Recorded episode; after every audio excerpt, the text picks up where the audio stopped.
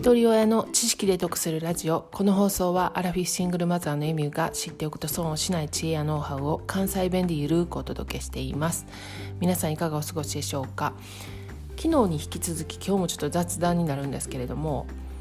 皆さん最近体調はどうですか？例年よりも梅雨が早くなったので気圧の変動も前倒しされています。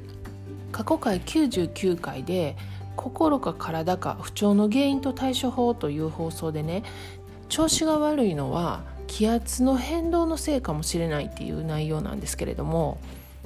その配信でご紹介するのを忘れてた気圧の予報アプリがあります。日本国内でも地域によって気圧って違ってくるんですけれどもそのアプリでは自分が住んでいる場所も入力してその場所の気圧を毎日時間ごとに表示してくれます。アプリの名前は頭痛ーっていうんですけれども頭痛頭痛の頭痛ですよね。頭痛の漢字に横線の「る」で頭痛るっていうアプリです。今朝もそうなんですけどこの間からねなんか睡眠もちゃんと取れてるのに朝すごく体が重たくてすっと起きられへんなっていう時あったんですよね。で SNS 見てても結構なんか今日しんどいとかそういう発信が多かったんですね。ああ私だけちゃうなと思ってたんですけれどもやっぱりそういう日っていうのは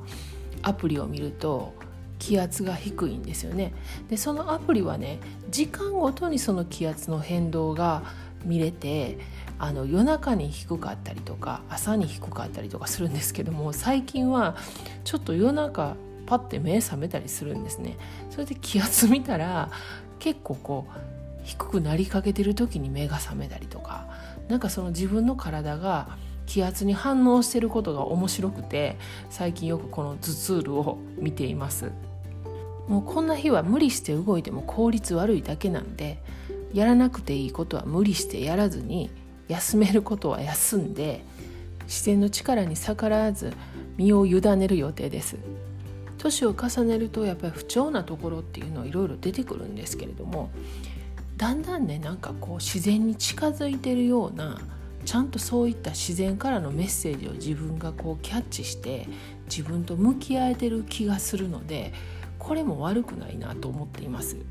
こうやって年齢とともにどんどん自然と一体化して